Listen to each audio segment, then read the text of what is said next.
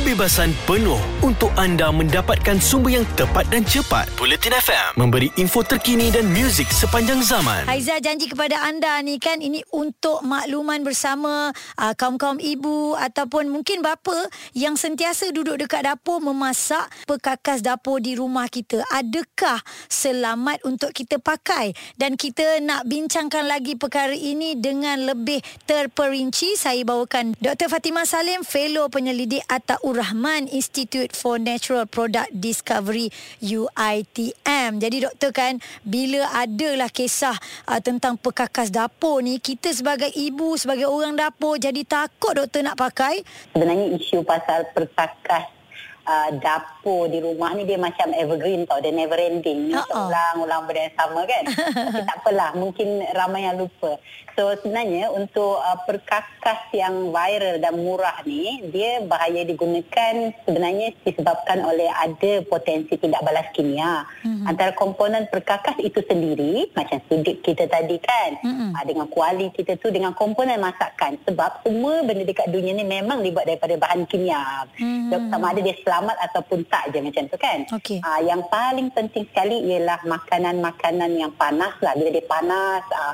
senang nak bertindak balas. Berminyak hmm. dan bersifat acidic. Maksudnya benda-benda yang berasa masam. Macam asam pedas ke kimchi Aduh, ke dan sebagainya. Itulah yang kita suka makan ya doktor. Itulah yang masam tu yang sedap tu kan. Uh-uh. So doktor, macam kuali non-stick yang dah bercala katanya dah tak boleh dipakai. Lepas tu uh, sudip-sudip kita yang uh, kategori apa kita panggil silikon semua tu doktor sebab saya melihat silikon tu ibaratnya macam plastik juga. Macam mana doktor? Apa kesan buruk dia terhadap kesihatan? Okey, kita uh, cerita pasal senduk silikon tadi tu kan. Mm-hmm. Senduk silikon ni sebenarnya secara umumnya dia stabil stabil dari segi penggunaan tapi kadang-kadang cara guna tu maksudnya waktu kita masak tu kan kita hmm. suka tinggalkan senduk tu di dalam uh, minyak yang panas jadi ah. dia start ah. macam bubbling kalau bubble tu semua maksudnya dia, dia dah terdegradasi lagi satu kita bila kita tinggalkan dekat dalam kuali tu kan dia ber, bersentuh secara terus dengan hmm. permukaan kuali kita tu jadi haba yang diserap tu banyak yang itu boleh boleh menyebabkan degradasi. Cara penggunaan dia jangan masukkan tinggalkan sudu dekat dalam tu boleh je kacau. Oh kacau dan kita kena ada sementara nak tunggu tu kita asingkan letak kat bekas lain. Ya. Ya, ya betul. Itu tak ada isu pun. Lagi hmm. satu yang macam kuali non-stick tadi calar ya. Hmm. Ha, sebenarnya dia secara secara general untuk uh, kuali non-stick ni dia selamat digunakan. Hmm. Cuma fungsi nantik tu yang akan berkurangan mungkin makanan tu kan dia akan ada perlekatan di antara kita fungsi ah, nantik tu supaya okay. makanan tak melekat okay. tapi bila dia dah calar dia dah ada ruang dekat dalam jadi makanan akan start melekat dia um, saya rasa semua orang maklum yang selaput nantik ni yang hmm. paling orang takut ni PTSD sebenarnya sebab molekul ni dia saiz besar bila dia saiz besar kita termakan yang selaput-selaput kecil tu dia tak ada efek sebab badan kita tak boleh nak hadam dan dia akan di Ah, keluarkan di dalam najis. Hmm. Ha, dia tak ada isu pun. Saya rasa yang orang banyak keliru ni sebab potensi mengenai kanser kan, betul tak? Yes, betul. Ah, jadi kan ha. bila doktor dah sebut tentang penyakit itu, kita nak sambung sekejap lagi dengan lebih panjang ya doktor. Jelas dan terperinci supaya anda tidak ketinggalan. Bulletin info terkini dan muzik sepanjang zaman. Topik yang kita bawakan kepada anda hari ini berkaitan dengan peralatan dapur di rumah kita tu. Kita tahu tak dia elok dipakai ataupun tidak? Masih lagi bersama dengan Dr. Fatimah Salim, Fellow Penyelidik Ataur Rahman, Institute for Natural Product Discovery UITM. Okey, doktor, kita sambung lagi. Bila doktor kata hmm. tentang kanser, memang betul ramai yang takut katanya kalau kita gunakan uh, salah uh, barang dapur ni uh, akan masuk ke dalam badan kita itulah dia macam-macam benda yang jadi penyakit kanser dengan penyalahgunaan perkakas dapur rumah ada uh, kaitan okay. ke tidak so, uh-huh. saya saya rasa saya kaitkan dulu dengan uh, non-stick pen tadi itulah hmm. ya So, non-stick pen saya rasa yang ramai orang takut tu adalah disebabkan oleh bahan kimia dia panggil PFOA. Mm-hmm. Yang ini kita kena faham, dia digunakan semasa proses pembuatan PTF itu sendiri. Dia macam uh, bahan pelarut sebenarnya sebab air dengan uh, apa tu air dengan minyak ni dia tak bergabung ya dia perlukan bahan, bahan untuk melarutkan dia, dia macam perantara sahaja hmm. tapi uh, bila kita dah uh, selaput tu dah siap dihasilkan dia akan panaskan dulu akhir treatment kan So benda ni yang PFO ni akan tak ada dah sebenarnya dekat dalam tu dia dah termusnah sebab oh. dia hanya tahan pada setengah suhu saja. Tapi hmm. yang isu keselamatan PFOA ni dia lebih kepada pekerja di dalam industri itu sendiri. Contoh macam saya, saya bekerja, saya yang campurkan semua benda tu. Jadi saya terdedah secara terus tau, secara hmm. langsung dengan proses pembuatan non-stick layer ni. Jadi saya yang yang apa yang berpotensi mendapat kanser bukannya pengguna akhir produk tu, hmm. tapi atas desakan sejak tahun 2015 sebenarnya um, PFOA ni dia tak digunakan lagi dalam proses pembuatan non-stick ni. Uh, kalau tak nak pakai PPSC, ada juga uh, bahan lain yang diguna untuk non-stick pen ni kan dia ada keramik, mm-hmm. enamel, mm-hmm. silikon dan granite ware juga. Okey, kalau ya kita ada pilihan kita boleh gunakan yang mana satu doktor? Hmm, saya rasa semua okey. Dia bergantung kepada uh, uh, tujuan kita menggunakan dia. Mm-hmm. Macam, okay. macam contohnya nak setakat goreng telur tu gunalah yang non-stick pan tu kan. Mm-hmm. Ware tu kan berat. Berat yes. tu sebab proses peng, uh, pengaliran haba dia bagus. Mm-hmm. Jadi masakan kita akan lebih sekata kalau nak masak mm-hmm. uh, kari ke, nak masak benda-benda yang lama tahan sikit pakai granite ware. Mm-hmm. Okey. Baik doktor, kita akan sambung lagi perbualan kita doktor. Banyak nak tanya ni orang-orang dapur semua tengah tunggu ni doktor. Dia dah pegang sendok dah. Boleh ke tak boleh? Boleh ke tak boleh?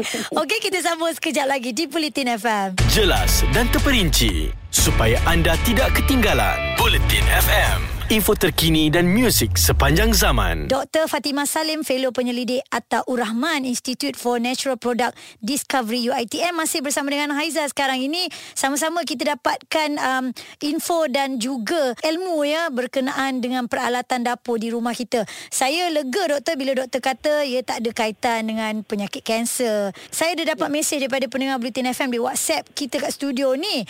Dia tanya, okey, uh, untuk kuali non-stick tadi kita dah clear. Untuk untuk bahan-bahan silikon tadi kita dah clear. Tapi macam hmm. mana dengan perkakas yang dibuat daripada kayu doktor? Adakah selamat? Hmm, yang dibuat daripada kayu pula. Mm-mm. Umumnya ia ni selamat sebenarnya sebab kayu ni dia tidak akan bertindak balas. Dia inertkan. Mm. Lagi satu dia tahan haba yang tinggi.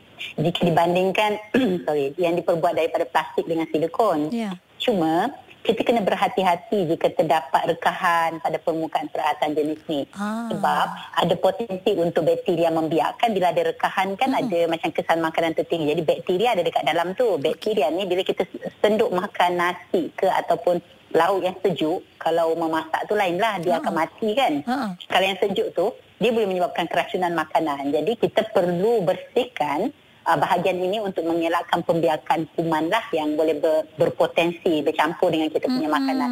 Dia, dia bila dia juga. bila hmm. dia mereka tu celah-celah tu lah doktor kan. Hmm betul. Hmm. Patut kena keringkan cara betul, jaga dia kan dia ada macam kita kena sapu layer. Adalah dia punya cara nak jaga kalau kayu ni. Kering ah. gantung dan jangan ada rekah-rekah tu. Insya-Allah. Okay. Jadi mungkin ada saranan daripada doktor untuk orang ramai memilih perkakas dapur yang betul-betul berkualiti dan selamat digunakan. Silakan doktor. Okey, yang ini ah saya nak tambah sikit sebab tadi cakap pasal kanser semua kan. Ha-ha. Nanti semua pukul rata pula.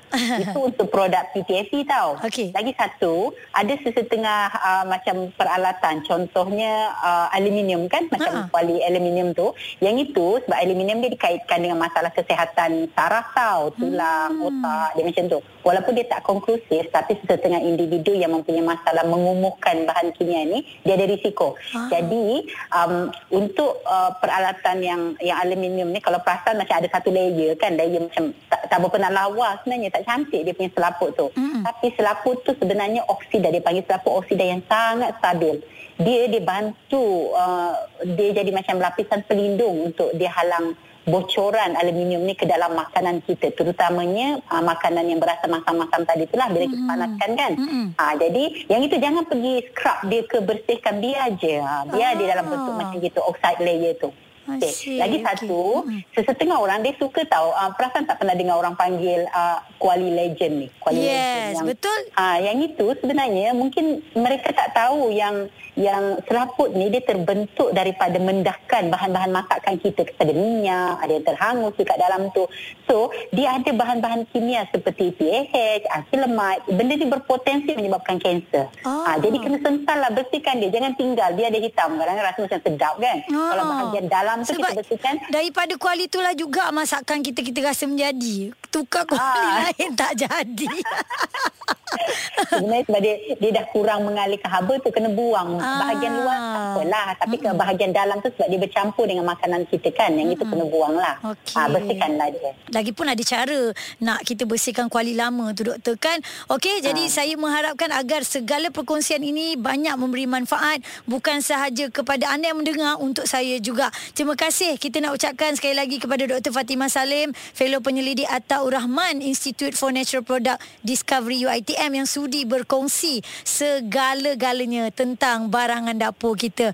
Ha lega bila kita dengar kan daripada orang yang pakar, orang yang selayak-layaknya berbicara tentang perkara ini. Kebebasan penuh untuk anda mendapatkan sumber yang tepat dan cepat. Bulletin FM memberi info terkini dan muzik sepanjang zaman.